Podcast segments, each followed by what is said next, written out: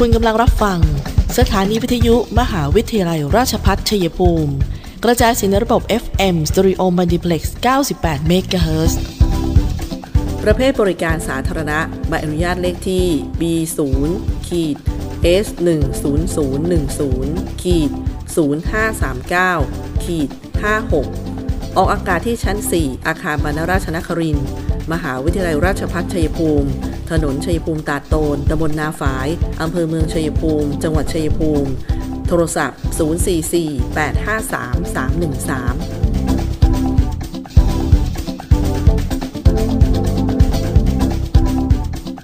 044-853-313ที่นี่ สถานีวิทยุกระจายเสียงเพื่อการศึกษา มหาวิทยาลัยราชพัฒชัยภูมิ ส่งกระจายเสียงในระบบ FM Stereo Multiplex ความถี่ 98 MHz จากนี้ไปขอเชิญท่านติดตามรับฟังรายการ คุยกันบ่ายสองโมงดำเนินรายการโดยธนทรชัยวงศ์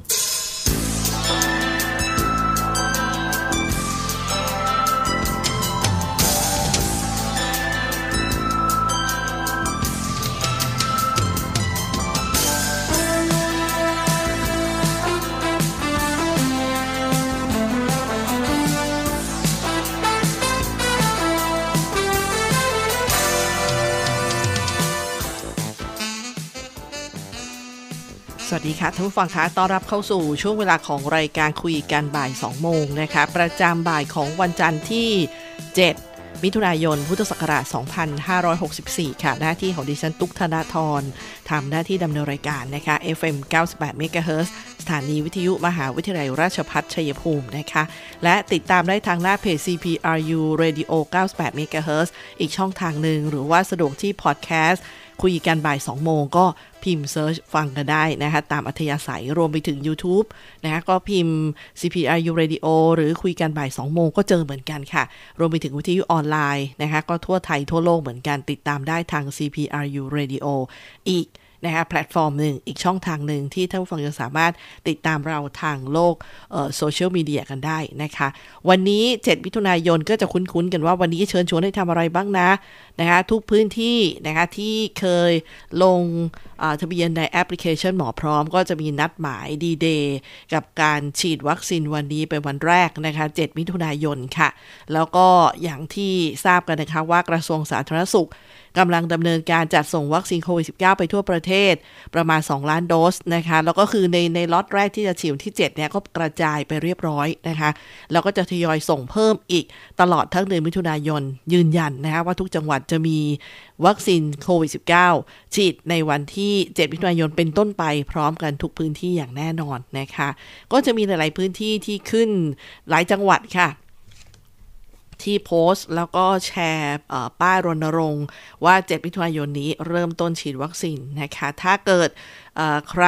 อย่างแอสตราเซเนกานะอย่างจังหวัดชัยภูมิเราก็มาถึงแล้วเหมือนกันนะคะทยอยกันมาค่ะ จะมีป้ายประชาสัมพันธ์ในหลาย ๆ พื้นที่ท่านผู้ฟังคะอย่างเช่นออย่างกรุงเทพมหานครที่มหาวิทยาลัยมหิดลของอมีประกาศคณะแพทยศาสตร์โรงพยาบาลรามาธิบดี มหาวิทยาลัยมหิดล บอกว่า 7-30มิถุนายนนี้ เปิดฉีดวัคซีนโควิด -19 แก่ผู้ป่วย 7 กลุ่มโรคเรื้อรัง และประชาชนอายุ 60 ปีขึ้นไป เข็มที่ 1 เฉพาะผู้ที่ลงทะเบียนผ่านหมอพร้อมเท่านั้น เข็มที่ 2 ให้กับผู้ที่มีนัดหมายเดิมนะคะ ขณะนี้ยังไม่เปิดรับผู้ที่ไม่ได้นัดหมายไว้นะคะ ฉะนั้นไม่ต้องไป อันนี้อย่างอันนี้ยกตัวอย่างที่ กรุงเทพมหานครนะท่านผู้ฟังเดี๋ยวเดี๋ยวค่อยกลับมาดูชัยภูมิเรานะคะชัยภูมิวันนี้ก็เริ่มกันมาตั้งแต่เช้า แล้วก็มีภาพของท่านผู้ว่าวิเชียนจันทรโนไทยท่านผู้ที่เกี่ยวข้องในในหน่วยงานในหลาย ๆ องค์กรแล้วก็ไปร่วมให้กำลังใจกับบรรยากาศของการฉีดวัคซีนวันแรกนะคะก็คือในกลุ่ม7โรคเรื้อรัง แล้วก็อายุ 60 ปีขึ้นไป ตามนัดหมายที่ลงทะเบียนในแอปหมอพร้อมนั่นเองค่ะ แล้วก็อย่างที่จังหวัดเลยบอกผู้ว่าเลยออกหนังสือด่วนที่สุด ย้ำเดินหน้าฉีดวัคซีนโควิด -19 ตามปกติ 7-8มิถุนายนนี้ ได้รับการสรรหาวัคซีนรวม14,600 โดส อันนี้ที่บรรยากาศที่จังหวัดเลยนะคะ ในขณะที่จังหวัดเลยมีประชาชนลงทะเบียนหมอพร้อมอยู่ที่ 2,301 คนว่าอย่างนั้นนะคะ แล้วก็วันนี้ อืม แล้วก็ยังมีเดี๋ยวนะวันมีอันนี้เป็นตัวเลขของที่จังหวัดเลยนะคะที่ที่มีข้อมูล คือวันนี้ไปเก็บเอาบรรยากาศที่นู่นที่นี่มาฝากท่านผู้ฟังกันนะคะ อย่างบอกว่าวันที่3เพฤษภาคมได้รับการจัดสรรวัคซีนซีโนแวค1,600โดส 2 มิถุนายนซีโนแวคอีก 3,000 โดส แล้วก็แอสตราเซเนกาอีก 3,600 โดสนะคะ ล่าสุดการจัดสรรวัคซีนเพิ่มในส่วนของแอสตราอีก 6,400 โดส ก็ทำให้มีวัคซีนในพื้นที่ของเลย 14,600 โดสนะคะอะอย่างเช่นก็จะมีประกาศของแต่ละ โรงพยาบาลจะคล้ายๆ กันท่านฟังว่าที่นั่นที่นี่อย่างเช่น แจ้งผู้ที่มีนัดหมายเข้ารับ วัคซีนโควิด กับหน่วยบริการที่นี่ที่นี่อย่างเช่นกรุงเทพมหานครก็มีประกาศจากสถานพยาบาลนันอา โรงพยาบาลฟัน โรงพยาบาลโรคปอดกรุงเทพศูนย์บริการสาธารณสุขที่ 5 จุฬาจุฬาลงกรณ์สถานพยาบาลศูนย์มะเร็งกรุงเทพโรงพยาบาลนารม มนารมขออภัยค่ะโรงพยาบาลบุญยเวศโรงพยาบาลหูตาคอจมูกหักท่าน ยังไม่มีนัดหมายใหม่กรุณาติดต่อศูนย์ประสานงานก็เขาก็จะแจ้งกันไปนะคะอย่างไทยร่วมใจ อันนี้เน้นที่เป็นแอปสำหรับกรุงเทพมหานครนะคะบอกว่าด่วนๆระบบเปิดให้แก้ไขสถานที่วันเวลาได้แล้วนะนะคะก็เป็นการแอปไทยร่วมใจกรุงเทพปลอดภัย อันนี้ก็เป็นแอปสำหรับกรุงเทพมหานครนะคะ ยืนยันการทำนัดหมายใหม่นะคะ เเขาบอกว่าสยามพารากอน นัดกันวันที่ 23 มิถุนายน 14นาฬิกาถึง 16นาฬิกากรุณาตรวจสอบความถูกต้องก่อนยืนยันการทำนัดหมายใหม่ อะ ไปดูกันนะคะสำหรับไทยร่วมใจกรุงเทพปลอดภัยเขาก็มีสายด่วนวัคซีนอยู่ที่ 1516อะ อันนี้ไปไล่ดูที่อื่นกันนะคะ ไปไล่ดูที่บรรยากาศกรุงเทพที่เลย อ่า ยังมี ประกาศจากคลินิกศูนย์พัฒนา คือเอามาให้ท่านฟังฟังว่าเนี่ยเขาจะประมาณนี้เหมือนอย่างที่จังหวัดชัยภูมิอะกลับมาดูชัยภูมินะคะชัยภูมิเราเนี่ยก็คืออเรื่องของโควิดนะครับที่ที่บอกว่าเมื่อวันที่ 5 เนี่ย มาซะ 3 รายหนองบัวระเวหนึ่งคอนสวรรค์2สะสมทั้งหมด 313 รายนะวันที่ 5 นะคะ ซึ่งรายละเอียดก็คือ อำเภอหนองบัวระเวหนึ่งราย ผู้ป่วยเพศชาย อายุ 13 ปีตำบลโศกประดุกผู้ป่วยเดินทางไปพักกับมารดาเมื่อ 17 เมษายนที่ผ่านมาที่เขตพระขนงกรุงเทพมารดาประกอบอาชีพค้าขายในสยามพารากอน แล้วก็วันที่ 30 พฤษภาคมมารดาเริ่มมีอาการไอมีเสมหะ 31 มารดาขับรถส่วนตัวมาส่งที่จังหวัดสระบุรี เพื่อมาขึ้นรถกับน้า ซึ่งมีอาชีพขนส่งน้ำมันสระบุรีภูเขียว เพื่อกลับบ้านที่อำเภอหนองบัวระเวและเข้าที่พัก หลังจากนั้นวันที่ 2 เดือนนี้นะคะมิถุนายนผู้ป่วยก็เริ่มมีไข้สูงไอมีเสมหะ วันที่ 4 ก็มารับรักษาตัวที่โรงพยาบาลหนองบัวระเว ผลตรวจโควิด -19 พบเชื้อนะคะแล้วก็ แล้วก็จากการค้นหาผู้สัมผัส เพบว่ามีผู้สัมผัสเสี่ยงอีก 9 ราย ก็รอผลนะคะ ออกละ ทีนี้ก็จะต้องรอรอบ 2 กันนะฟังคะอย่างเช่นที่อีกรายหนึ่งที่อำเภอคอนสวรรค์ 2 ราย คือชายหญิงอายุ 43 และ 39 ปีนะคะ อันนี้คือณวันที่ 5 นะคะ ขอย้ำท่านผู้ฟังก็คือเป็นวันที่ 5 ที่ผ่านมาที่ที่เราไม่ได้เจอกันเสาร์อาทิตย์ก็เลยนำมาอ่านให้ท่านฟังได้ฟังกัน อย่างเช่น ที่คอนสวรรค์เนี่ยวันที่2นะคะผู้ป่วยรายนี้เดินทางจากสุดปราการมาที่หมู่ 10ตำบลศรีสำราญ วันที่ 4 มีอาการป่วยจึงมารับการตรวจที่โรงพยาบาลคอนสวรรค์ ผลพบเชื้อที่คอนสวรรค์ก็ มาซึ่งอันนี้ต้องบอกว่าพอท่านมาจากต่างพื้นที่จริงท่านต้องจำกัดตัวเองอะนะคะไม่ต้องไปพบปะผู้คน มันก็จะมีคนที่เสี่ยงเพิ่มขึ้น ถ้าจำกัดตัวเองก็จะรู้อ๋อตัวเองเนี่ยมาจากพื้นที่เสี่ยงนะ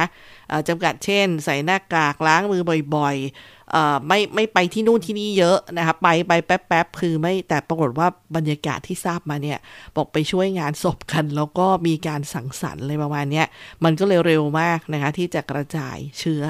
ส่วนวันที่ 6 เนี่ย ไม่มีผู้ป่วยรายใหม่นะคะ เมื่อวานนี้ที่ผ่านมาก็ยังอยู่ที่ 313 ราย ซึ่งตอนนี้ผู้สัมผัสเสี่ยงสูงรอกักตัวผลตรวจเหลืออีกนะคะ ก็บอกว่าครั้งที่ 2 นี่รอก่อนนะคะ ครั้งแรกได้เป็นลบไปแล้ว ผู้เสี่ยงสูงที่เราเล่าเมื่อสักครู่นี้ นี่ก็เป็นเรื่องของโควิด -19 ในพื้นที่จังหวัดชัยภูมินะส่วนวันนี้เพิ่ม 1 รายนะคะผู้ป่วยรายใหม่ ส่วนระดับประเทศสถานการณ์อยู่ที่ รวมเลยทั้งผู้ติดผู้ติดเชื้อรายใหม่และจากเรือนจำที่ต้องขังนะคะ ที่เรือนจำต้องขังนี่91ราย ผู้ติดเชื้อใหม่ 2,318 รายนี่ทั้งประเทศนะคะ รวมแล้ว 2,419 รายนะคะ อันนี้ก็เป็นภาพรวมของกรุงเทพทั้งประเทศทั้งประเทศขออภัยค่ะ แล้วก็สำหรับวันนี้ทักทายกันในช่วงแรกก่อน แล้วเดี๋ยวกลับมาช่วงหน้าเนี่ยก็มาดูบรรยากาศการเตรียมการเปิดเทอม ให้ปลอดภัยเนี่ยเตรียมกันยังไงนะคะว่าแต่ละสถาบันแล้วก็แต่ละเขตการศึกษาเขาก็มีมีประกาศที่จะต้องนำไปใช้อยู่ที่ว่าคุณต้องไปบังคับใช้ แล้วก็ปฏิบัติจริง ๆ ก็จะทำให้ทุกคนเนี่ยปลอดภัยจากการเตรียมการที่จะกลับมาเรียนอีกครั้งหนึ่งนะคะ เดี๋ยวพักกันสักครู่ค่ะ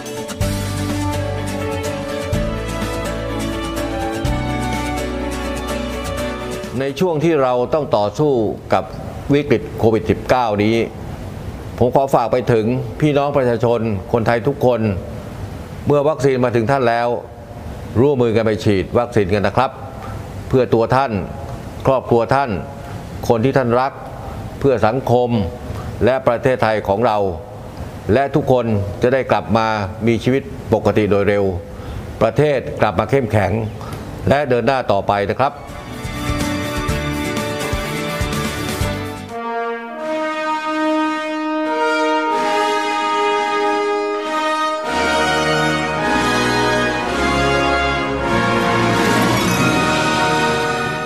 มหาวิทยาลัยราชพัฒชัยภูมิรับสมัครนักศึกษาระดับปริญญาตรี ภาคปกติ ประจำปีการศึกษา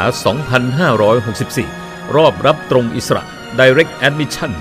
วันที่ 16 พฤษภาคม ถึงวันที่ 11 มิถุนายน 2564 มีมาตรการช่วยเหลือนักศึกษาใหม่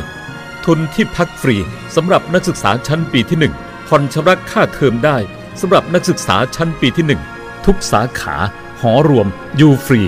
ชำระค่าน้ำค่าไฟรายเดือน ติดต่อสอบถามศูนย์อำนวยการรับสมัครนักศึกษา 044 815 120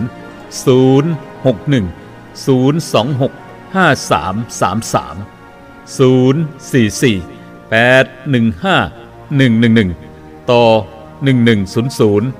1106 หรือที่เว็บไซต์ cpru ac.th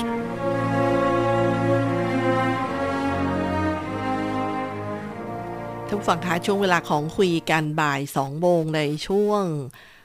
ช่วงช่วงชื่อสองนะคะ ก็อยากจะบอกท่านผู้ฟังว่ามีบรรยากาศของการฉีดวัคซีนมาฝากท่านผู้ฟังด้วย ก็คืออย่างผู้ที่รู้จักคุ้นเคยกันไปไปเข้ารับการฉีดเนี่ยก็บอกเลยนะคะ บอกว่าเชิญชวน จองคิวกันเลยนะคะ เพราะว่าจังหวัดเราก็ยืนยันมีวัคซีนเพียงพอสำหรับท่านที่จองคิวกับหมอพร้อมไว้แล้วนะคะ โดยที่ก็ย้ายจากโรงพยาบาลชัยภูมิมาที่โรบินสันชัยภูมิชั้น 2 นะคะ ตั้งแต่วันที่ 7 มิถุนายนเป็นต้นไปก็พร้อมแล้ว หลาย ๆ ท่านก็ไปกันมาเมื่อเช้านี้นะคะ ก็เป็นอีกหนึ่ง แล้วก็อย่างเช่น คุณภูดิตเนี่ยนะผู้บริหารไร่บ้านไร่อิงดอยเนี่ยก็บอกว่า ฉีดวัคซีนเข็มแรกวันนี้เหมือนกัน บอกว่ารวดเร็วนะคะเป็นผู้สื่อข่าวด้วยเหมือนกันนะ ก็ไปสังเกตการบอกว่า หนึ่งชั่วโมงที่สามารถฉีดผ่านกว่าร้อยคนนะคะหลังฉีดก็ไม่ตัวท่านเองบอกว่าตัวท่านไม่มีปรากฏอาการข้างเคียงใด ๆ หลังจากสังเกตอาการนะคะต้นแขนที่ฉีดก็เหมือนกัน ก็บอกว่าขอขอบคุณผู้ที่เกี่ยวข้องทุกท่านเลยนะคะ นี่ก็เป็นอีกหนึ่งบรรยากาศอีกหนึ่งเสียงของบรรยากาศการฉีดวัคซีนวันแรกของจังหวัดชัยภูมิเรานะคะสำหรับกลุ่มผู้สูงอายุ 60 ปีขึ้นไป และ 7 โรคเรื้อรังนะคะช่วงนี้ก็จะเป็นของของกลุ่มนี้ แล้วทยอยวัคซีนก็จะทยอยมาค่ะสำหรับคนกลุ่มต่อๆไปด้วยเท่าฟังคะมาต่อเนื่องกับการเตรียมการของเปิดเรียนก่อนเปิดเรียนนะคะ อย่างเช่น บางโรงเรียนก็มีหนังสือแจ้งไปถึงผู้ปกครองว่าให้นะคะไปรับเอกสารในตั้งแต่วันนี้ถึง 11 มิถุนายน อย่างโรงเรียนอนุบาลชัยภูมินะคะ ฝากประชาสัมพันธ์มาบอกให้ผู้ปกครองเนี่ย ไปรับแบบฝึกไปให้นักเรียนทำที่บ้านนะคะ ก็จะมีหนังสือถึงผู้ปกครองแบบนี้ แล้วก็อย่างเช่นออีกแบบหนึ่งก็คือในช่วงนี้เตรียมการศึกษาเรียนรู้ตามอัธยาศัยได้ ความสนใจต่างๆ จากสื่อออนไลน์ อย่างเช่น DLTV ครูพร้อมนะคะซึ่งเป็นแหล่งเรียนรู้ที่เข้าถึงได้ง่าย สะดวกตามความพร้อมและความสะดวกของนักเรียน โดยไม่ต้องรายงานการเรียนกับครูใดๆทั้งสิ้น อันนี้ก็เป็นเรื่องของการเตรียมแบบคุณพ่อคุณแม่อีกทางหนึ่งนะคะ แต่ถ้าสถาบันไหนจะมีอะไรเป็นพิเศษก็คงจะมีหนังสือถึงผู้ปกครองไปก็ให้ติดตามกันด้วยนะคะ อย่างหลาย ๆ ท่านก็บอกว่าเนี่ยถ้าเกิดเดินทางมา บางท่านอยู่ต่างจังหวัดต่างอำเภอจะเข้ามาเรียนจะเป็นยังไงได้มีการควบคุมติดตามเรื่องการเตรียมการเพราะมันมีตัวอย่างของจังหวัดเลยนะคะ ที่ว่าเด็กๆเนี่ยตามผู้ปกครองเข้ากรุงเทพมหานคร เสร็จแล้วกลับมาก็ไม่ได้กักตัว ใช้ชีวิตปกติก็ปรากฏว่าเจอเหตุที่เรียกว่า นำมาติดคนอื่นด้วยอะไรประมาณนี้นะคะเขาก็เลยกลัวว่าโหถ้าเปิดเทอมต่างคนต่างมาจะเป็นยังไง ก็มีประกาศฉบับนี้ แต่ละจังหวัดก็จะมีนะคะ ส่วนจังหวัดชัยภูมิเราก็มีค่ะ อย่างเช่นประกาศเรื่องการเตรียมการเปิดภาคเรียนที่ 1 อันนี้จริงๆเราเคยนำเสนอมาแล้วนะคะเพียงแต่ว่าข่าวมันข้อมูลมันเยอะมาก ในเรื่องของวัคซีนเรื่องโควิด ก็อาจจะผ่านหูผ่านตากันไปนะคะ ประกาศเรื่องการเตรียมการเปิดภาคเรียนที่ 1สำหรับสถานศึกษาข้อ 4 ให้เด็กที่กลับมาจากต่างจังหวัดรวมทั้งกรุงเทพ รายงานตัวกับอสม เข้ารับการตรวจโควิด โดยชุดตรวจแบบทราบผลเร็วได้โดยไม่เสียค่าใช้จ่าย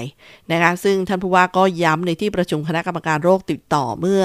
วันที่ 2 มิถุนายนที่ผ่านมาค่ะ ซึ่งทางรองศึกษาธิการจังหวัดก็รับทราบนะคะแล้วก็มีการเรียกว่าคุยกันแบบ conference ไปในทุกๆอำเภอที่เกี่ยวข้องทางด้านการศึกษานะคะ ที่สำคัญเนี่ยประกาศมีผลอย่างเป็นทางการตั้งแต่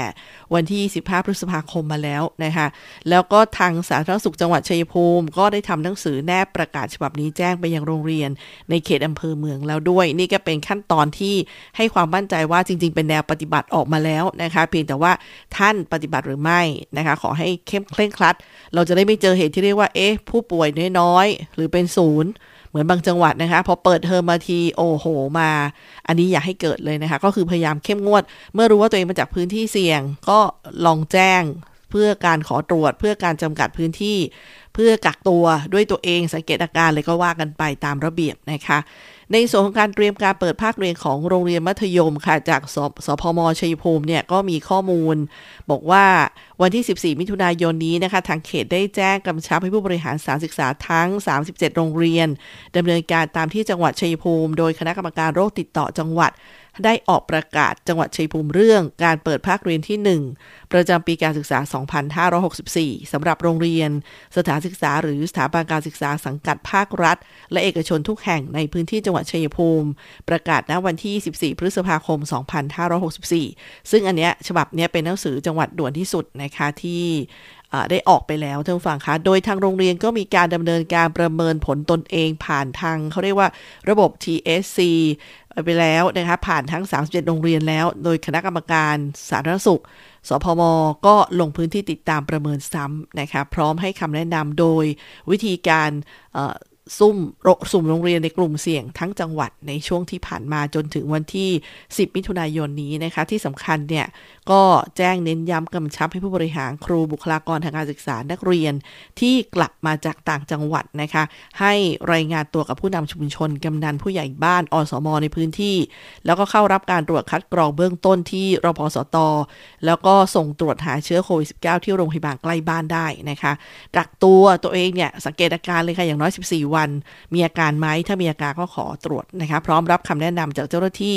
หรือบุคลากรทางการแพทย์อย่างเคร่งครัดเนี่ยค่ะปฏิบัติตามแนวนี้ เราจะได้แบบเปิดเทอมมาต่างคนต่างมาก็จะได้ไม่มีเหตุอย่างที่เรากังวลกันนะคะว่าตัวเลขเพิ่มขึ้นเลยประมาณนี้นะคะ ก็ขอให้ทุกท่านเนี่ยปลอดภัยนะคะยังมีติดตามกันต่อค่ะท่านฟังคะเรื่องนี้เป็นมีประเด็นอื่น ๆ ที่น่าสนใจนะคะแต่ถ้าในพื้นที่อื่นเนี่ย จะมีอย่างตอนนี้อย่างของเรานอกเหนือจากโรบินสันแล้วก็เห็นมีบิ๊กซีเนี่ยที่แจ้งเข้ามา แต่ว่าถ้าพร้อมเมื่อไหร่ จะเป็นอีกสถานที่หนึ่งฉีดเมื่อไหร่พร้อมเมื่อไหร่เราจะประชาสัมพันธ์ให้ทราบอีกครั้งหนึ่งนะคะ วันนี้อย่างที่ทราบกันว่าเริ่มต้นฉีดกันแล้วเนี่ยนะคะ ก็สำหรับกลุ่มผู้มีอายุ 60 ปีขึ้นไปที่บอกถ้าเป็นอำเภอเมืองก็ที่โรบินสันชั้น 2 ถ้าอำเภออื่น ๆ ก็จุดฉีดวัคซีนของโรงพยาบาลนั้นๆ ก็อย่าลืมนำบัตรประจำตัวประชาชนไปด้วยนะคะ กรณีมีคำถามที่บอกว่า คุณพ่อลงทะเบียนหมอพร้อมได้วันที่ 12 มิถุนายน แล้วถูกเลื่อนไปเป็น1กรกฎาคมนี้ หมายถึงยังไงนะคะ ก็มีคำอธิบายเกี่ยวกับเรื่องการจัดสรรวัคซีนดังนี้ค่ะ วัคซีนที่ได้รับการจัดสรรในช่วงนี้อาจจะยังน้อยคือทยอยมาท่านฟังคะแล้วก็ยังต้องกระจายไปยัง 16 อำเภอ แล้วก็มีการทยอยส่งมอบมาเรื่อยๆ ดังนั้นท่านที่ได้รับวันนัดแล้วจะเป็นไปตามนัดหมายนะคะลงทะเบียนฉีดวัคซีนนะคะ ตามวันเวลา ดังนั้นก็ตรงนี้ขอให้ให้ลงไว้ก่อน ตามนี้เลย แล้วก็มีคำแนะนำจากอสมมาด้วยนะคะบอกวันที่ไปฉีดวัคซีนเนี่ยก็ไปให้ตรงเวลา เพราะว่าเราต้องเตรียมตัวนะคะไม่เหนื่อยเกินไปไม่ตื่นเต้นเกินไปวัดความดันที่ผจรอุณหภูมิ ส่วนสูงมาจากบ้านได้ก็ดีนะคะจะได้ไม่ต้องมาใช้เครื่องร่วมกับคนอื่นที่โรงพยาบาลว่าอย่างนั้น แต่ถ้าไม่มีไม่สะดวกเจ้าหน้าที่ก็จะจัดการให้นะคะก่อนไปก็นอนพักผ่อนให้เพียงพอ ทานอาหารให้อิ่ม ดื่มน้ำมากๆ นะคะ ให้ถึง 1 ลิตร ทานยาประจำตัวตามปกติค่ะ แล้วก็ใส่ชุดที่เปิดหัวไหล่ง่าย สะดวกนะคะ ใส่หน้ากากให้เรียบร้อยเฟสจิลมีก็ดีนะคะ แล้วก็แอลกอฮอล์พ่นมือบ่อยๆ แล้วก็ปากกาที่นำไปเองจะได้ไม่ต้องไปหยิบของคนอื่นเลยประมาณนั้น จะได้ไม่ต้องไปใช้ร่วม คือพยายามนึกถึงลักษณะของการใช้ร่วมท่านฟังคะถ้าเรามีของส่วนตัวก็จะตัดวงจรได้ง่ายขึ้นนะคะ ออพอถึงโรงพยาบาลก็ยื่นบัตรประจำตัวนะคะหรือสถานที่ฉีดนั่นแหละไปตรวจรายชื่อ ได้เอกสารมาสองแผ่นก็กรอกชื่อที่อยู่เลขบัตรข้อมูลส่วนตัวถ้า แล้วก็รอรับฉีดยานั่งพักสังเกตอาการ 30 นาที ในช่วงนี้เขาก็จะบันทึกข้อมูลของท่านนะคะ เพื่อเข้าไปยังหมอพร้อม เพื่อจะได้มีนัดหมายในเข็มที่2นะคะไปถึงก็อย่าเผลอคุยคุยกันมาก ห้ามอยู่ใกล้ต้องรักษาระยะห่างด้วยค่ะพอกลับบ้านนะคะถอดเสื้อแช่ซักอาบน้ำสระผมนะคะแล้วก็ลงปฏิทินเตือนตัวเองไว้ว่าวันที่7วันต่อไปเข็มที่ 2 เมื่อไหร่นะคะก็ลงบันทึกไว้เสีย ส่วนจังหวัดชัยภูมิท่านฟังคะพอวันนี้เป็นดีเดย์เริ่มต้นเนี่ย ก็อันนี้เฉพาะเน้นนะคะ ขอบอกว่าเป็นการเฉพาะผู้ที่มีการนัดหมายแล้วนะคะที่โรบินสันชั้น 2 เนี่ย ก็จะฉีดไปจนถึง 15นาฬิกา30นาทีแล้วส่วนการลงทะเบียนท่านฟังคะสายด่วนเนี่ย สอบถามเกี่ยวกับเรื่องนี้สำหรับจังหวัดชัยภูมิค่ะ ที่ 044 104 620 044104620 มี 10 คู่สายนะคะ ให้บริการอยู่ในห่วงเวลาทำการค่ะ8นาฬิกา30 นาทีถึง 16นาฬิกา30 นาทีนะคะ อันนี้ก็เป็นเรื่องของวัคซีนในพื้นที่จังหวัดชัยภูมิ ช่วงนี้เดี๋ยวเราพักกันสักครู่ค่ะ เดี๋ยวช่วงหน้ากลับมาติดตามข้อมูลด้านอื่นๆบ้างนะคะ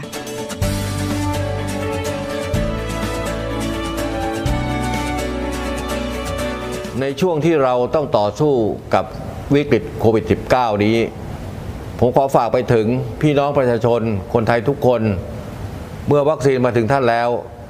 ร่วมมือกันไปฉีดวัคซีนกันนะครับ เพื่อตัวท่าน ครอบครัวท่าน คนที่ท่านรัก เพื่อสังคมและประเทศไทยของเรา และทุกคนจะได้กลับมามีชีวิตปกติโดยเร็ว ประเทศกลับมาเข้มแข็ง และเดินหน้าต่อไปนะครับ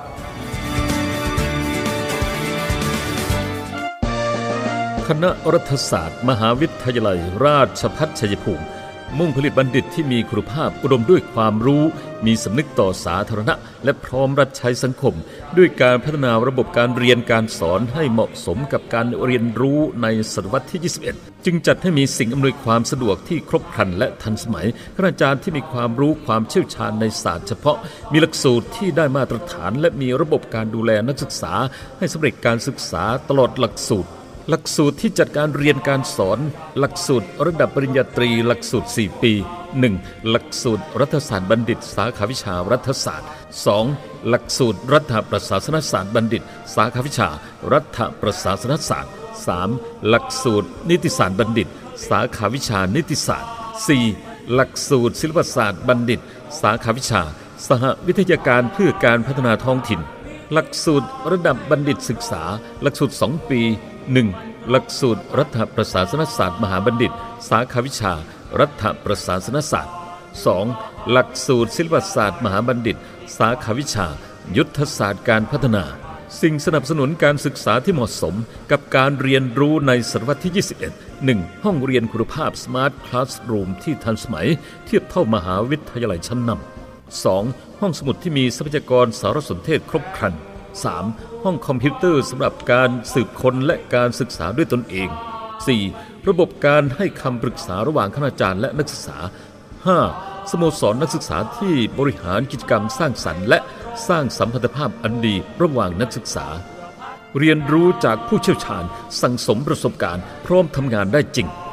เวลาเรียน ภาคปกติ วันจันทร์ถึงวันศุกร์ภาคพิเศษ ภาคกศปชวันเสาร์และวันอาทิตย์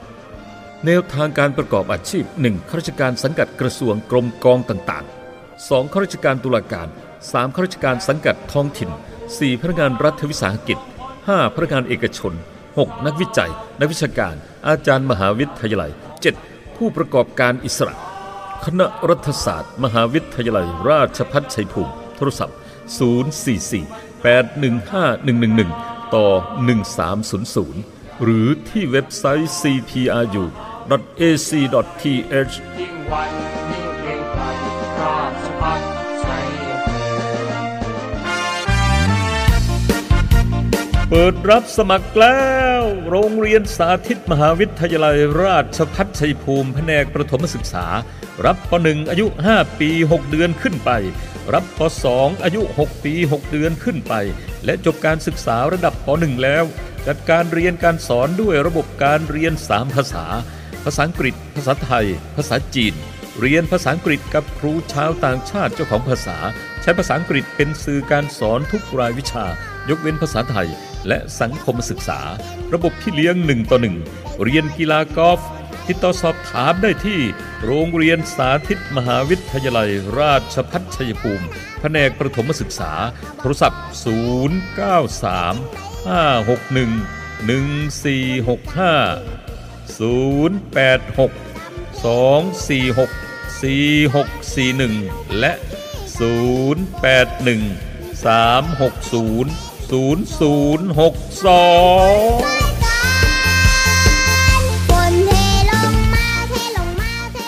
ท่านผู้ฟังคะพบกันในช่วงที่ 3 กับคุยกันบ่าย 2 โมงนะคะท่านผู้ฟังติดตามเราได้ทั้งที่หน้าเพจ CPRU Radio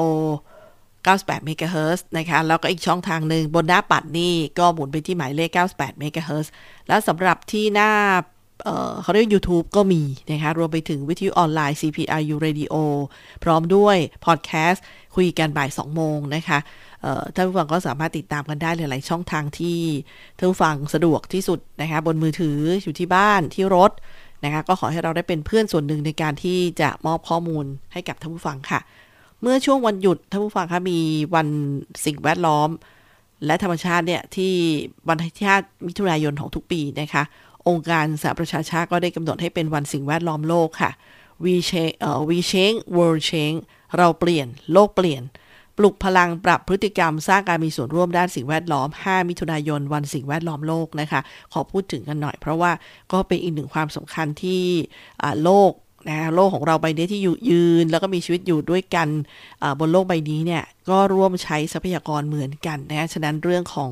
อวันสิ่งแวดล้อมโลก หรือ World Environment Day ก็เป็นอีกหนึ่งวันสำคัญที่ต้องทบทวนกันหน่อยนะคะ เป็นการระลึกถึงจุดเริ่มต้นของความร่วมมือในระดับนานาชาติ ในการแก้ปัญหาทางด้านมลพิษสิ่งแวดล้อมที่มีผลกระทบต่อคุณภาพชีวิตและสุขภาพประชาชนที่พบอยู่ทั่วโลก ซึ่ง ก็มีความหมายดีๆ ที่เราอยากจะให้เราร่วมกันนะคะในการปลุกพลังปรับเปลี่ยนพฤติกรรมสร้างการมีส่วนร่วมด้านสิ่งแวดล้อมค่ะเอ่ออย่างมลภาวะทางดินน้ำอากาศ ปัญหาสิ่งแวดล้อมสำคัญที่พวกเรากำลังเผชิญในปัจจุบันก็อย่างเช่น ปัญหาฝุ่น PM 2.5 ปัญหาหมอกควัน ปัญหาขยะ อย่างขยะเนี่ยเราจะพบนะคะว่ามีขยะมูลฝอยเกิดขึ้นประมาณ 27.35 ล้านตัน ของเสียอันตรายจากชุมชนเกิดขึ้นประมาณ 658,651 ตัน และมูลฝอยติดเชื้อเกิดขึ้นถึง 47,962 ตันนะคะซึ่งปัจจุบันเนี่ยปัญหามลพิษและสิ่งแวดล้อมที่มีผลกระทบต่อระบบนิเวศ และสุขภาพตามมาอย่างหลีกเลี่ยงไม่ได้ค่ะ ประชาชนต้องเพิ่มความระมัดระวัง แล้วก็ช่วยกันสร้างจิตสำนึกในการลดละเลิก การใช้พลาสติก แบบใช้ครั้งเดียวทิ้ง ทุกอย่างต้องเริ่มเปลี่ยนแปลงที่ตัวเรานะคะ สิ่งแวดล้อมที่ดีจึงจะเกิดขึ้นได้ค่ะ ก็เป็นอีกหนึ่งเรื่องที่อยากจะฝากไว้กับช่วงวันหยุดที่ผ่านมาที่เราไม่ได้คุยกัน คุยกันบ่ายสองโมงก็เลยหยิบเรื่องนี้มาเนื่องในวันสิ่งแวดล้อมโลกนะคะ 5 มิถุนายนที่ผ่านมาค่ะส่วนเมื่อวันที่6เนี่ยท่านผู้ฟังก็มีภาพบรรยากาศของการทำบุญนะคะสักการะสิ่งศักดิ์สิทธิ์ในพื้นที่อุทยานแห่งชาติป่าหินงามก็เรื่องในโอกาสที่วันที่ 6 มิถุนายนเนี่ย เป็นวันเริ่มแต่งตั้งอุทยานแห่งชาติป่าหินงามขึ้นค่ะ เมื่อวันที่ 6 มิถุนายน 2550 ที่เป็นอุทยานลำดับที่ 105 ของประเทศไทยนะคะ มีภาพของที่ผาสุดแผ่นดิน จุดชมวิวที่ได้ขึ้นชื่อ แล้วก็สวยงามมาก ๆ เลย ตอนนี้ดูภาพกันไปก่อนนะคะ เพราะว่า ในสถานการณ์โควิด หลาย ๆ ท่านก็บอกช่วงนี้จริง ๆ แล้วเราต้องโปรโมทป่าหินงามโปรโมทดอกกระเจียวนะคะก็ขึ้นเข้าไปค่ะ สวยงามก็มีภาพจากทางอุทยานไปเยี่ยมชมเพจได้นะคะ ต้องขอบคุณภาพจากเพจอุทยานแห่งชาติป่าหินงามด้วย ก็บอกว่า โควิดซาแล้วเราเจอกันตอนนี้ชมภาพไปก่อนนะคะพูดคุยกันไปก่อน เขาบอกว่ามีอย่างเมื่อสุดสัปดาห์ก็มีการทำบุญนะคะสักการะสิ่งศักดิ์สิทธิ์ในพื้นที่ไปแล้ว แล้วก็เขาเรียกว่าร่วมทำกิจกรรมบิ๊กคลีนนิ่งโดยทางท่านหัวหน้าอุทยานแห่งชาติป่าหินงามค่ะ นายชมมาแดงอุทยานอุทยานชาติป่าหินงาม และเจ้าหน้าที่อุทยานทุกท่านนะคะก็เราก็ช่วยกันมารายงานสถานการณ์ แล้วก็วันที่เราจะร่วมรำลึกถึงแหละ เพราะว่าจริงๆ ช่วงนี้เป็นหน้าเทศกาลเลยนะคะฝนมา ก็คอยสอบถามกันว่า ดอกกระเจียวแทงช่อหรือยัง มีเยอะหรือยังนะคะ อากาศของเราในช่วงนี้ก็สุดยอดแหละถ้าบนนู้นนะคะสูงจากระดับน้ำทะเลก็ร่วมๆเอ่อ 800 ใช่ไหม800 เมตรนะคะ ก็เป็น8เอ่อซึ่งเรามีมีความภาคภูมิใจในวัตถุดิบทางธรรมชาติทางด้านการสิ่งแวดล้อมของจังหวัดเราด้วยนะคะ วันนี้ยังมีอีกนะคะในส่วนของข้อมูลที่ทางปศุสัตว์จังหวัดชัยภูมิค่ะ ได้เตือนมาสำหรับผู้ที่เลี้ยงแมวนะคะ มีสาระตรงนี้มาฝากกันด้วย เขาก็น่ารักกันนะคะ แต่ว่าแผลที่เกิดจากการสะกิด หรือว่ากัดควรแต่ด้วยความมันเคี้ยวคือเขาไม่ได้ไม่ได้โกรธเราละค่ะแต่ว่าเป็นวิธีหยอกเย้าเล่นเนี่ยแต่มันมันสามารถสร้างบาดแผลที่ที่เป็นอันตรายได้นะคะ ก็ขอเดี๋ยวท่านฟังติดตามในช่วงต่อไปนะคะเดี๋ยวตอนนี้มาทบทวนเรื่องนี้นิดนึง มีประกาศจากสำนักงานคุมประพฤติจังหวัดชัยภูมิค่ะ ได้ขอให้ประชาชนที่มาติดต่อรับบริการที่สำนักงานคุมประพฤติจังหวัดชัยภูมิในช่วงวันที่ 28 ถึง 31 พฤษภาคมที่ผ่านมานะคะ ให้ท่านสังเกตอาการตนเอง ถ้ามีอาการไข้ ไอเจ็บคอ จมูกไม่ได้กลิ่น ลิ้นไม่รับรสนะคะ ก็ให้ติดต่อเข้ารับการตรวจหาเชื้อไวรัสโคโรนาด้วย ที่โรงพยาบาลใกล้บ้านท่านนะคะ โดยให้ปฏิบัติตัวเคร่งครัดดังนี้ค่ะ เฝ้าระวังอาการของตนเองที่บ้านเป็นเวลา 14 วัน สวมหน้ากากอนามัยตลอดเวลา รักษาระยะห่างจากผู้อื่น ล้างมือด้วยสบู่หรือเจลแอลกอฮอล์บ่อยๆนะคะ ก็สอบถามข้อมูลเพิ่มเติมที่สำนักงานคุมประพฤติจังหวัดชัยภูมิ 044816300 044816300ถึง1นะคะ ทางคุมประพฤติจังหวัดชัยภูมิ ฝากประชาสัมพันธ์กันมาค่ะ มีคณะสงฆ์อำเภอคอนสวรรค์นะคะ ได้มอบอุปกรณ์ป้องกันการแพร่ระบาดโรคติดเชื้อไวรัสโคโรนา และอาหารให้กับส่วนราชการนำไปมอบกันต่อนะคะ เมื่อวันที่ 4 มิถุนายนค่ะ พระครูปริยัติโพธิสารเจ้าคณะอำเภอคอนสวรรค์พร้อมด้วย คณะสงฆ์อำเภอคอนสวรรค์นะคะได้นำอุปกรณ์ป้องกันการแพร่ระบาดโรคติดเชื้อไวรัสโคโรนา 2019 อย่างเทอร์โมสแกน หน้ากากอนามัย เจลล้างมือ รวมทั้งเข้ากล่องน้ำดื่ม ที่ไปมอบให้กับโรงพยาบาลคอนสวรรค์นะคะที่ว่าการอำเภอคอนสวรรค์ ทางสำนักงานพระพุทธศาสนาจังหวัดชัยภูมิ วัฒนธรรมจังหวัดนะคะแล้วก็ส่วนราชการอื่นๆ เพื่อเป็นการสนองพระดำริของสมเด็จพระสังฆราช เพื่อช่วยเหลือประชาชน สู้วิกฤตการแพร่ระบาดของโรคติดเชื้อไวรัสโคโรนาค่ะ โดยมีท่านดรงศักดิ์อ้อทองผู้อำนวยการสำนักงานพระพุทธศาสนาจังหวัดชัยภูมิ คุณคมสันอิงชัยภูมินักวิชาการนะคะร่วมรับมอบแล้วก็สนองงานคณะสงฆ์อย่างที่เห็นกันค่ะ ส่วนวันที่ 14 มิถุนายนนี้นะคะเปิดลงทะเบียนคนละครึ่งเฟส 3 ผู้ที่ไม่เคยได้รับสิทธิ์ 16 ล้านคนนะคะ ซึ่งกระทรวงการคลังก็เปิดให้ประชาชนที่ไม่เคยได้รับสิทธิ์คนละครึ่ง ทั้ง 2 เฟสที่ผ่านมานะคะลงทะเบียนเข้าร่วมโครงการคนละครึ่งเฟส 3 ในวันที่ 14 มิถุนายนเป็นต้นไปนะคะก็อีก 16 ล้านสิทธิ์ค่ะท่านผู้ฟังคะก็ลงทะเบียนผ่านแอปพลิเคชันเป๋าตังหรือที่เว็บไซต์ w w w คนละครึ่ง .com นะคะก็เริ่มตั้งแต่ 6นาฬิกาถึง 22นาฬิกาค่ะ ผู้ที่รับสิทธิ์คนละครึ่งเฟส 1 เฟส 2 แล้วเนี่ย ท่านไม่ต้องลงทะเบียนใหม่นะคะ แต่ว่าให้กดยืนยันรับสิทธิ์ในแอปเป๋าตังเริ่มใช้จ่ายได้ตั้งแต่กรกฎาคมไปถึงธันวาคม 2564 ค่ะ แต่ถ้าใครจะเปลี่ยนไปเข้าร่วมโครงการยิ่งใช้ยิ่งได้ ก็สามารถลงทะเบียนรับสิทธิ์ผ่านแอปเป๋าตังภายใน 28 มิถุนายนนี้นะคะ แล้วก็จะเป็นการสละสิทธิ์โครงการคนละครึ่งทันทีค่ะมีภาพที่ทางการท่องเที่ยว และสำนักงานการท่องเที่ยวและกีฬาจังหวัดชัยภูมิไปสำรวจ สถานที่เพื่อจัดทำสถานที่ท่องเที่ยวแห่งใหม่ของจังหวัดชัยภูมิ ที่หนองตาดำท่านผู้ฟังคะที่บ้านขวานน้อยตำบลบุงคล้าอำเภอเมืองจังหวัดชัยภูมิเรานี่เองค่ะ ก็จะมีสถานที่สวยๆ ที่มีบึงน้ำกว้างๆนะคะ ให้ได้ชมกัน อีกจุดหนึ่งค่ะ ท่านนายกองค์การบริหารส่วนจังหวัดชัยภูมิค่ะ ท่านนายกอารามโลวิรักก็นำทีมงานไปนะคะ ไปสำรวจการท่องเที่ยว ซึ่งเคยเป็นแหล่งท่องเที่ยวที่ขึ้นชื่อมากๆเลยนะคะ ก็ ที่อำเภอคอนสวรรค์ท่านฟังคะก็มีคุณเพชรพรภูมิรัตนประพิน นายกเทศมนตรีตำบลคอนสวรรค์แล้วก็มีนายกนิษฐ์บุญญาสถิตสถาพรนะหัวหน้าเขตห้ามล่าสัตว์ป่าหนองแวง เข้าร่วมประชุมกันด้วย ก็เป็นการประชุมหาแนวทางเพื่อที่จะพัฒนาปรับปรุงภูมิทัศน์บึงแวง ให้เป็นแหล่งท่องเที่ยวและสถานที่พักผ่อนของประชาชนต่อไปค่ะ เมื่อวานเมื่อก่อนนี้ก็โด่งดังด้วยเรื่องของนกเป็ดน้ำนั่นเองท่านผู้ฟังค่ะนกเป็ดน้ำจำนวนมากที่เขาจะมารวมตัวที่นี่ทุกฤดูกาลอะในฤดูกาลที่เขาหลบหนาวมา แล้วเขามาที่นี่อตอนนี้ก็เลยบอกว่า เอ๊ะ มันก็เป็นบึงที่สวยงาม เมื่อเขาไม่ค่อยมาแล้วนี่ เอ๊ะ เราจะไปปรับปรุงสภาพยังไงนะคะให้มันเป็นแหล่งท่องเที่ยวที่สวยงามกันต่อไปให้อยู่แบบ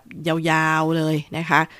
ตอนนี้มีเรื่องของโรคลำปีสกินเนี่ย ซึ่งเป็นโรคร้ายอันตรายต่อชีวิตโคอยู่นะคะเขาก็เลยแนะนำกันท่านผู้ฟังว่าทกสเนี่ย บอกว่ามีประกันภัยโคเนื้อและโคนมด้วยนะคะ เบี้ยเนี่ยเพียง 400 บาทต่อตัวนะคะคือโคเนื้อเนี่ยเบี้ยเพียง 400 บาทต่อตัวโคเนื้อโคเนื้อถ้าเป็นโคนม 810 บาทต่อตัว ก็คุ้มครองโรคร้ายเจ็บป่วย เสียชีวิตสูงสุด 30,000 บาท แล้วก็ครอบคลุมถึงโรคลำปีสกินด้วย สนใจก็รีบถามที่ทกสใกล้บ้านเลยนะคะ เป็นเรื่องของอประกันให้กับ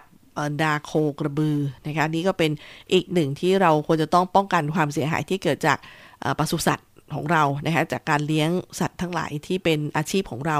พักกันสักครู่นะคะเดี๋ยวกลับมาช่วงหน้าดิฉันมีทั้งเรื่องน้องแมวนะคะว่าเอ๊ะถ้าเล่นโดนข่วนโดนกัดแล้วเนี่ยที่เขาห่วงกันคือเรื่องอะไรนะคะแล้วแนวทางดูแลป้องกันทำยังไง แล้วเดี๋ยวมีข้อมูลเรื่องคาดการณ์ราคาสินค้าเกษตร จากเดือนมิถุนายนที่จะถึงเนี่ยนะคะจากศูนย์วิจัยทกสเดี๋ยวมาติดตามกันได้ในช่วงต่อไปค่ะ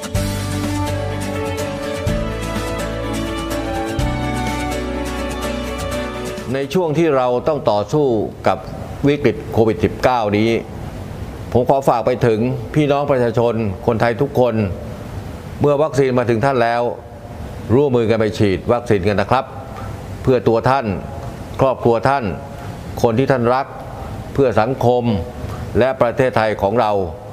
และทุกคนจะได้กลับมามีชีวิตปกติโดยเร็ว ประเทศกลับมาเข้มแข็ง และเดินหน้าต่อไปนะครับ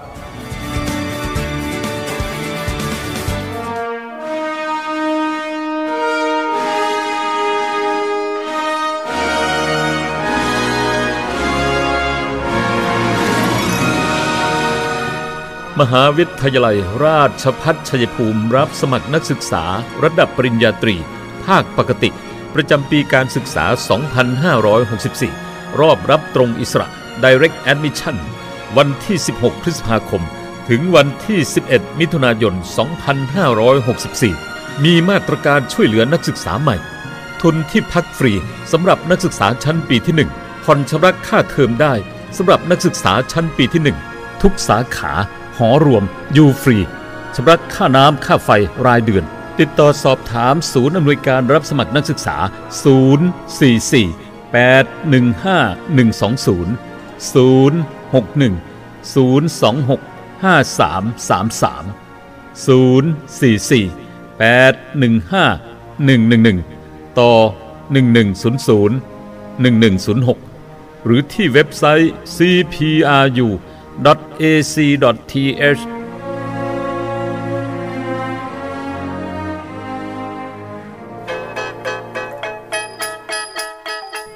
โรงเรียนสาธิตมหาวิทยาลัย ราชพัฒชัยภูมิ ทางเลือกใหม่ทันสมัยได้มาตรฐานรับสมัครนักเรียนอนุบาล 2-6 ปี ตั้งแต่บัดนี้เป็นต้นไปคุณสมบัติของนักเรียน 1. เด็กชายและเด็กหญิงที่มีอายุตั้งแต่ 2-6 ปี 2. ไม่เป็นโรคติดต่อที่ร้ายแรง หลักฐานการรับสมัคร 1. สำเนาสูติบัตรใบเกิด 1 ฉบับ 2. สำเนาทะเบียนบ้านเด็กบิดามารดา 1 ฉบับ 3. รูปถ่ายขนาด 1 นิ้ว 2 รูปภาคเรียนที่ 1 พฤษภาคมถึงกันยายนภาคเรียนที่ 2 พฤศจิกายนถึงมีนาคม เรียนวันจันทร์ถึงวันศุกร์เปิดปิดทำการสอนตั้งแต่เวลา 8นาฬิกา30 นาทีถึง 15นาฬิกาค่าธรรมเนียมการศึกษาระดับชั้นบริบาล ภาคเรียนที่ 1 ไม่เกิน 5,000 บาท ภาคเรียนที่ 2 ไม่เกิน 5,000 บาท ระดับชั้นอนุบาลปีที่1ถึง3ภาคเรียนที่ 1 ไม่เกิน 4,000 บาท ภาคเรียนที่ 2 ไม่เกิน 4,000 บาท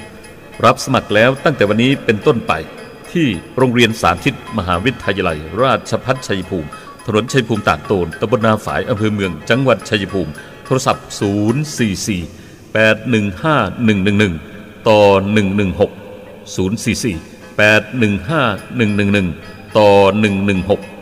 หรือที่เว็บไซต์ cpru.ac.th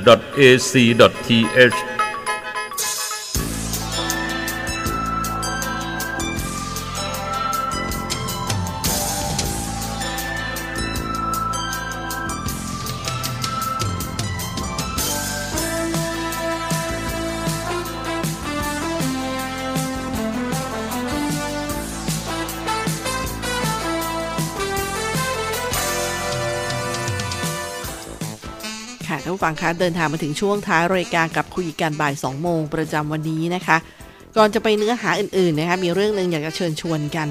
จากทางสำนักงาน คณะกรรมการกำกับ และส่งเสริมการประกอบธุรกิจประกันภัย หรือที่เรารู้จักกันในนามของคอปพนะคะสำหรับสำนักงานก็อยู่ที่ชั้น 2สารกลางหลังเก่า จังหวัดชัยภูมิค่ะ วันนี้มีสาระเรื่องประกันภัย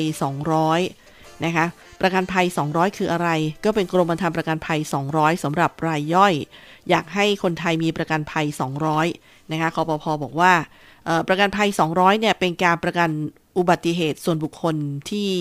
ให้ความคุ้มครองผู้เอาประกันภัย กรณีเสียชีวิตสูญเสียมือเท้า สูญเสียสายตา หรือทุพพลภาพถาวรสิ้นเชิงจากอุบัติเหตุ รวมถึงค่าใช้จ่ายในการจัดงานศพกรณีเสียชีวิตจากการเจ็บป่วย ให้ความคุ้มครองเป็นระยะเวลา 1 ปี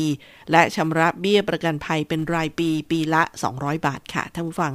ใครมีสิทธิ์ซื้อนะคะก็คือตั้งแต่อายุ 20 ปีบริบูรณ์จนถึง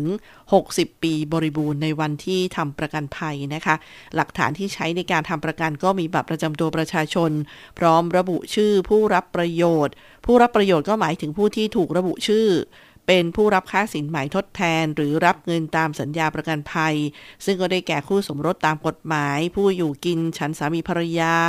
บิดามารดาบุตร หรือพี่น้องร่วมบิดามารดาค่ะ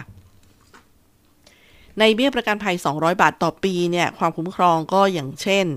ข้อที่1นะคะการเสียชีวิต การสูญเสียมือเท้า สูญเสียสายตา ทุพพลภาพถาวรสิ้นเชิงเนื่องจากอุบัติเหตุ ไม่รวมการถูกฆาตกรรมรอบทำร้ายร่างกาย และหรืออุบัติเหตุขณะขับขี่ หรือโดยสารรถจักรยานยนต์ อันนี้จำนวนเงินเอาประกันภัยนะคะเงินค่าทดแทน 1 0 0 0 0แสนบาท ข้อที่ 2 การเสียชีวิต การสูญเสียมือเท้า การสูญเสียสายตา หรือทุพพลภาพถาวรสิ้นเชิงจากการถูกฆาตกรรมลอบทำร้ายร่างกาย และหรืออุบัติเหตุขณะขับขี่หรือโดยสารรวม เอ่อ โดยสารรถจักรยานยนต์ อันนี้ 50,000 บาท นะคะ ข้อที่ 3 คุ้มครองเรื่องค่าใช้จ่ายในการจัดงานศพ กรณีเสียชีวิตจากการเจ็บป่วย ยกเว้น กรณีเสียชีวิตจากการเจ็บป่วยภายในระยะเวลารอคอย 120 วันนะคะระยะรอเวลารอคอย 120 วันถึงจะมีผล ก็คือตรงนี้ที่คุณได้คือ 10,000 บาท ค่าใช้จ่ายในการจัดงานศพนะคะเบี้ยประกันภัย 200 บาทต่อต่อปีค่ะ ก็อย่างเช่นคำอธิบายการสูญเสียมือเท้าก็คือการถูกตัดออกจากร่างกายตั้งแต่ข้อมือหรือข้อเท้าตั้งแต่หนึ่งข้างขึ้นไป สูญเสียสายตาคือตาบอดสนิทไม่มีการรักษาให้หายได้ตลอดไปหนึ่งข้างขึ้นไปคำว่าทุกทุกพลภาพสิ้นเชิงถาวรสิ้นเชิงคือ ทุกพลภาพถึงขนาดไม่สามารถประกอบหน้าที่การงานใด ๆ ในอาชีพประจำและอาชีพอื่น ๆ ได้โดยสิ้นเชิงตลอดไปนะคะ อันนี้ก็ซื้อได้คนละไม่เกิน 2 กรมธรรม์ ก็อันนี้ถ้าฟังน่าสนใจนะคะ ก็เลยนำมาฝากกันค่ะ ส่วนคำถามที่ว่าระยะเวลารอคอย 120 วันคืออะไร หากผู้เอาประกันภัย เสียชีวิตจากการเจ็บป่วยภายใน 120 วันแรก ตั้งแต่กรมธรรม์ประกันภัยเริ่มให้ความคุ้มครอง จะไม่ได้รับการชดใช้ค่าใช้จ่ายในการจัดการศพ10,000 บาท และบริษัทประกันภัยจะคืนเงินเบี้ยประกันภัยให้ ให้กับผู้รับประโยชน์และผู้ และหากผู้เอาประกันภัยต่ออายุกรมธรรม์ บริษัทเดิม ภายใน 30 วัน นับจากวันสิ้นสุดความคุ้มครอง จะไม่นับระยะเวลารอคอย 120 วันใหม่นะคะ ในกรณีต่อต่อกรมธรรม์ก็มีประโยชน์ดังนี้ถ้าฟังถ้าติดตามแล้วโหสนใจก็สอบถามได้ที่จะเป็นที่สายด่วนคอปพ1186 ก็ได้นะคะสู่สายด่วนคอปพ1186เอ่อหรือที่ www.oic.or.th ค่ะ ก็เป็นสาระดีๆ จากทาง สำนักงานคอปพจังหวัดชัยภูมินะคะะมาติดตามเรื่องนี้กันค่ะ ข้อมูลจากทางศูนย์วิจัยการคาดการณ์ราคาสินค้าเกษตรเดือนมิถุนายนนะคะซึ่งศูนย์วิจัยและพัฒนานวัตกรรมทกสได้ชี้ความต้องการของตลาดโลก และสถานการณ์การแพร่ระบาดของเชื้อไวรัสโควิด -19 ที่ยังเกิดขึ้นทั้งในและต่างประเทศ ก็ทำให้ราคาสินค้าเกษตรเดือนมิถุนายน ปีนี้นะคะได้แก่ข้าวเปลือกเหนียว น้ำตาลทรายดิบ ยางพาราแผ่นดิบน้ำปาล์มน้ำมัน มีแนวโน้ม ราคาเพิ่มขึ้น ด้านข้าวเปลือกเจ้าข้าวเปลือกหอมมะลิข้าวโพดเลี้ยงสัตว์ มันสำปะหลัง สุกร กุ้งขาวแวนดามัย และโคเนื้อมีแนวโน้ม ราคาปรับลดลงค่ะ นายสมเกียรติกีมาวหารองผู้จัดการธนาคารเพื่อการเกษตรและสหกรณ์การเกษตรได้เปิดเผยว่า ศูนย์วิจัยและพัฒนานวัตกรรมทกสคาดการราคาสินค้าเกษตรในเดือนมิถุนายนนะคะโดย สินค้าเกษตรที่มีแนวโน้ม ราคาปรับตัวสูงขึ้นก็คือข้าวเปลือกเหนียวเมล็ดยาว ราคาอยู่ที่ 1637 บาทถึง 1680 บาทต่อตัน เพิ่มขึ้นจากเดือนก่อนร้อยละ 0.92 ถึง 1.33 เนื่องจากความต้องการบริโภคข้าวเหนียวเพิ่มขึ้น ในเทศกาลวันไหว้บ้าจ่างของชาวจีน ประกอบกับสต็อกข้าวเหนียวของผู้ประกอบการเริ่มลดลง น้ำตาลทรายดิบตลาดนิวยอร์กราคาอยู่ที่ 17.14 ถึง 17.24 เซนและต่อปอนด์นะคะ11อ่าจุด89 11 บาท 89 สตางค์ถึง 11 บาท 96 สตางค์ต่อกิโลกรัมนั่นเองค่ะ เพิ่มขึ้นจากเดือนก่อนร้อยละ 0.60 ถึง 1.20 เนื่องจากคาดว่าปริมาณการผลิตและการส่งออกเอทานอลของประเทศบราซิล มีแนวโน้มเพิ่มขึ้น โดยพบว่ายอดการส่งออกเอทานอลในช่วงเดือนมกราคมถึงเดือนเมษายนที่ผ่านมา ปรับตัวเพิ่มขึ้นร้อยละ69.2 จากปีก่อนนะคะทำให้โรงงานน้ำตาลของบราซิลปรับเพิ่มสัดส่วน การนำอ้อยไปผลิตเป็นเอทานอลขณะที่ความต้องการใช้น้ำตาลของโลกเนี่ยยังคงเพิ่มขึ้นอย่างต่อเนื่อง โดยจีนได้ปรับเพิ่มการคาดการณ์ การนำเข้าน้ำตาลอีก 0.6 ล้านตันเป็น 4.5 ล้านตัน จากการที่ผลผลิตน้ำตาลภายในประเทศลดลง ยางพาราแผ่นดิบชั้น 3 ราคาอยู่ที่ 58 บาท 8 สตางค์ถึง 58 บาท 80 สตางค์ต่อกิโลกรัม เพิ่มขึ้นจากเดือนก่อนร้อยละ 0.82 ถึง 2.07 เนื่องจากปริมาณยางพาราที่ออกสู่ตลาดมีแนวโน้มโน้มลดลงกว่าที่คาดการไว้ จากการขาดแคลนแรงงานกรีดยาง แล้วก็ภูมิอากาศฝนตกชุก ประกอบกับปัจจัยสนับสนุนจากการฟื้นตัวของเศรษฐกิจโลก จากการเข้าถึงและกระจายวัคซีน ราคาน้ำมันดิบที่ปรับตัวสูงขึ้น และค่าเงินบาทที่อ่อนค่าลงเมื่อเทียบกับเงินสกุลเยนของญี่ปุ่น แล้วก็เงินสกุลดอลลาร์สหรัฐ และปาล์มน้ำมันราคาอยู่ที่5 5 บาท 16 สตางค์ถึง 5 บาท 22 สตางค์ต่อกิโลกรัม เพิ่มขึ้นจากเดือนก่อนนะคะร้อยละ 4.09 ถึง 5.33 เนื่องจากผลผลิตน้ำมันปาล์มของประเทศมาเลเซีย ซึ่งเป็นผู้ส่งออกน้ำมันปาล์มอันดับ 2 ของโลกเนี่ยปรับตัวลดลง เนื่องจากปัญหาการขาดแคลนแรงงานต่างชาติ ในอุตสาหกรรมปาล์มน้ำมันด้านสินค้าเกษตรที่มีแนวโน้มราคาปรับตัวลดลงก็ได้แก่ข้าวเปลือกเจ้าความชื้น 15%ราคาอยู่ที่ 8,642 บาทถึง 8,706 บาทต่อตัน ลดลงจากเดือนก่อนร้อยละ 1 บาท อ่าขออภัยค่ะ ร้อยละ 1.24 ถึง 1.96 เนื่องจากปริมาณผลผลิตข้าวและสต็อกข้าวของอินเดีย ซึ่งเป็นผู้ส่งออกอันดับหนึ่งของโลกเพิ่มขึ้น ส่งผลให้มีปริมาณข้าวส่วนเกิน ระบายออกสู่ตลาดโลกเป็นจำนวนมากข้าวเปลือกหอมมะลิ ราคาอยู่ที่ 11,235 บาท ถึง 11,381 บาทต่อตัน ลดลงจากเดือนก่อนร้อยละ 1.51 ถึง 2.77 เนื่องจากการขาดแคลนตู้คอนเทนเนอร์ทำให้เกิดปัญหาการส่งออกข้าวไทย โดยเฉพาะตลาดสหรัฐอเมริกา แล้วก็ตลาดยุโรป ประกอบกับความต้องการใช้ของผู้ประกอบการอาทิ ร้านอาหารและภัตตาคารลดลงจากนโยบายควบคุมการแพร่ระบาดของเชื้อโควิด -19 ข้าวโพดเลี้ยงสัตว์ความชื้นไม่เกิน 14.5%ราคาอยู่ที่ 7 บาท 59 สตางค์ถึง 7 บาท 63 สตางค์ต่อกิโลกรัม ลดลงจากเดือนก่อนร้อยละ 0.20 ถึง 0.80 เนื่องจากเป็นช่วงเริ่มต้นฤดูกาลเก็บเกี่ยวข้าวโพดเลี้ยงสัตว์รุ่นที่ 1 ซึ่งปริมาณผลผลิตทยอยออกสู่ตลาดขณะที่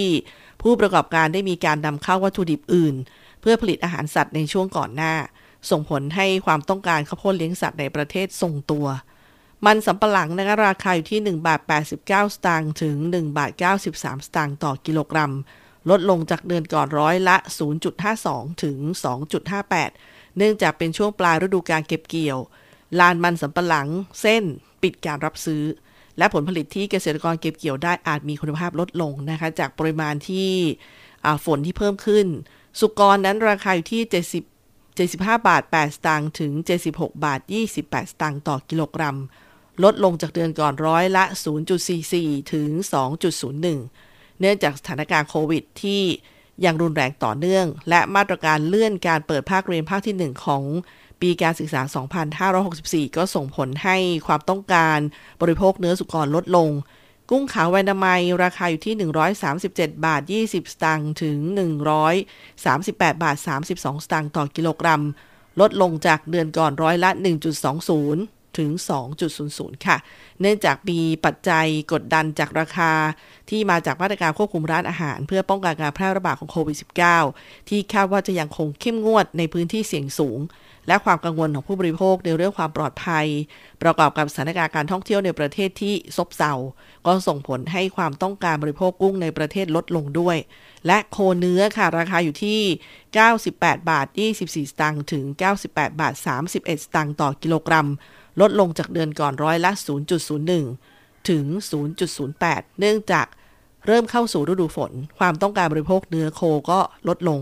ตามแนวโน้มเนื้อสัตว์ประเภทอื่น จากอาหารตามธรรมชาติที่เพิ่มขึ้น ถึงแม้ว่าผลผลิตเนื้อโคอาจลดลง จากสถานการณ์การแพร่ระบาดของโรคลำปีสกินในโคและกระบือนะคะ วันนี้เวลาน่าจะต้องส่งท้ายกับเรื่องนี้ทั้งฟังคะที่เกริ่นทั้งฟังไว้เรื่องที่กรมการแพทย์นะคะ โดยสถาบันโรคผิวหนัง ได้เตือนแผลแมวกัดนะคะอาจถึงตายจากแบคทีเรียกินเนื้อคน โดยแผลที่ถูกแมวกัดเนี่ยมีโอกาสติดเชื้อมากกว่าแผลที่ถูกสุนัขกกัดถึง 2 เท่า เพราะว่าแมวเนี่ยเขามีเขี้ยวแหลมยาวกว่าเขี้ยวสุนัข ซึ่งอาจเกิดการติดเชื้อแบคทีเรียลึกได้ ผู้ถูกแมวกัดควรสังเกตอาการ ถ้ามีอาการปวดแผลอย่างรุนแรง มีไข้สูงอ่อนเพลีย เกิดเนื้อตายสีดำลุกลามอย่างรวดเร็วในแผลเนี่ยนะคะ อันนี้รีบไปพบแพทย์พร้อมแนะแนวทางการดูแลรักษาแผลที่ถูกวิธีค่ะนายแพทย์สมศักดิ์อักขศินอธิบดีกรมการแพทย์นะคะได้เผยว่า จากกรณีข่าวอุทาหรณ์สาวที่ถูกแมวที่เลี้ยงไว้กัดที่เท้า สุดท้ายเนื้อตาย ติดเชื้อแบคทีเรียกินเนื้อ จากน้ำลายแมว จากข้อมูลดังกล่าวขอเรียนว่า สุนัขและแมวเป็นสัตว์เลี้ยงยอดนิยม เพราะความน่ารักเฉลียวฉลาดของมัน บางครั้งสุนัขและแมวเนี่ยอาจกัดข่วนคนที่เล่นกับมัน เพราะว่าสัตว์เลี้ยงถูกทำให้ตกใจ แมวเนี่ยเขามีเขี้ยวแหลมยาวกว่าเขี้ยวสุนัข จึงอาจเกิดติดเชื้อแบคทีเรียลึกเข้าไปในกระดูกและข้อได้ ซึ่งแบคทีเรียที่เป็นสาเหตุของการติดเชื้อของแผลแมวกัดส่วนมากเนี่ยจะเป็นแบคทีเรียที่อาศัยอยู่ในช่องปากของแมว รวมทั้งแบคทีเรียที่พบ อยู่บนผิวหนังของคนที่ปนเปื้อน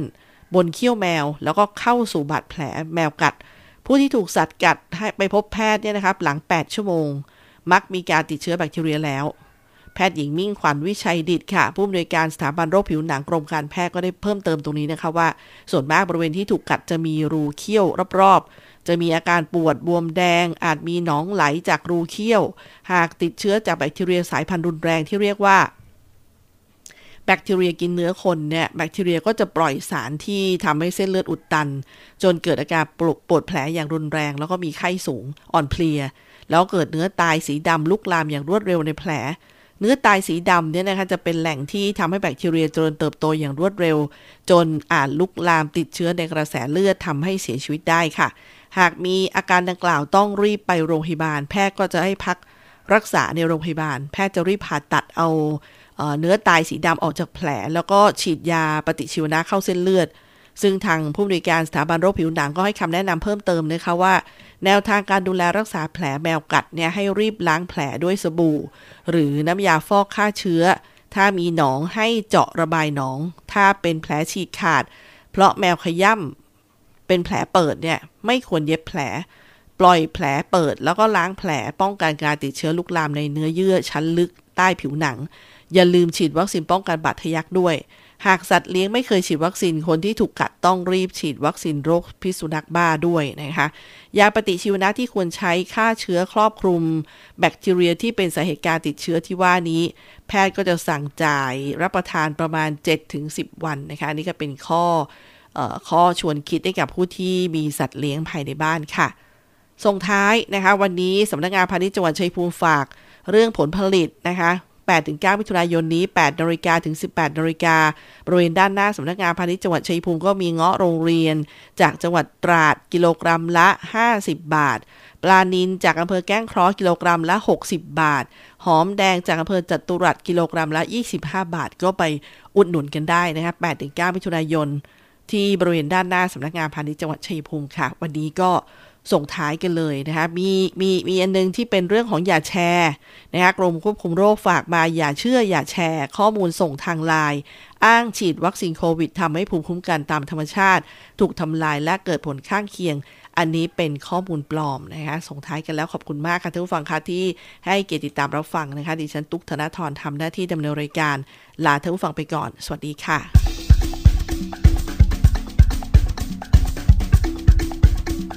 คุณกำลังรับฟัง สถานีวิทยุมหาวิทยาลัยราชพัฒชัยภูมิ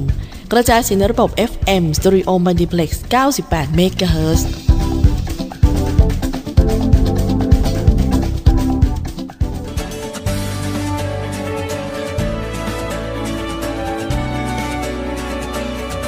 ในช่วงที่เราต้องต่อสู้กับวิกฤตโควิด -19 นี้ ผมขอฝากไปถึงพี่น้องประชาชนคนไทยทุกคน เมื่อวัคซีนมาถึงท่านแล้ว ร่วมมือกันไปฉีดวัคซีนกันนะครับ เพื่อตัวท่าน ครอบครัวท่าน คนที่ท่านรัก เพื่อสังคมและประเทศไทยของเรา และทุกคนจะได้กลับมามีชีวิตปกติโดยเร็ว ประเทศกลับมาเข้มแข็ง และเดินหน้าต่อไปนะครับ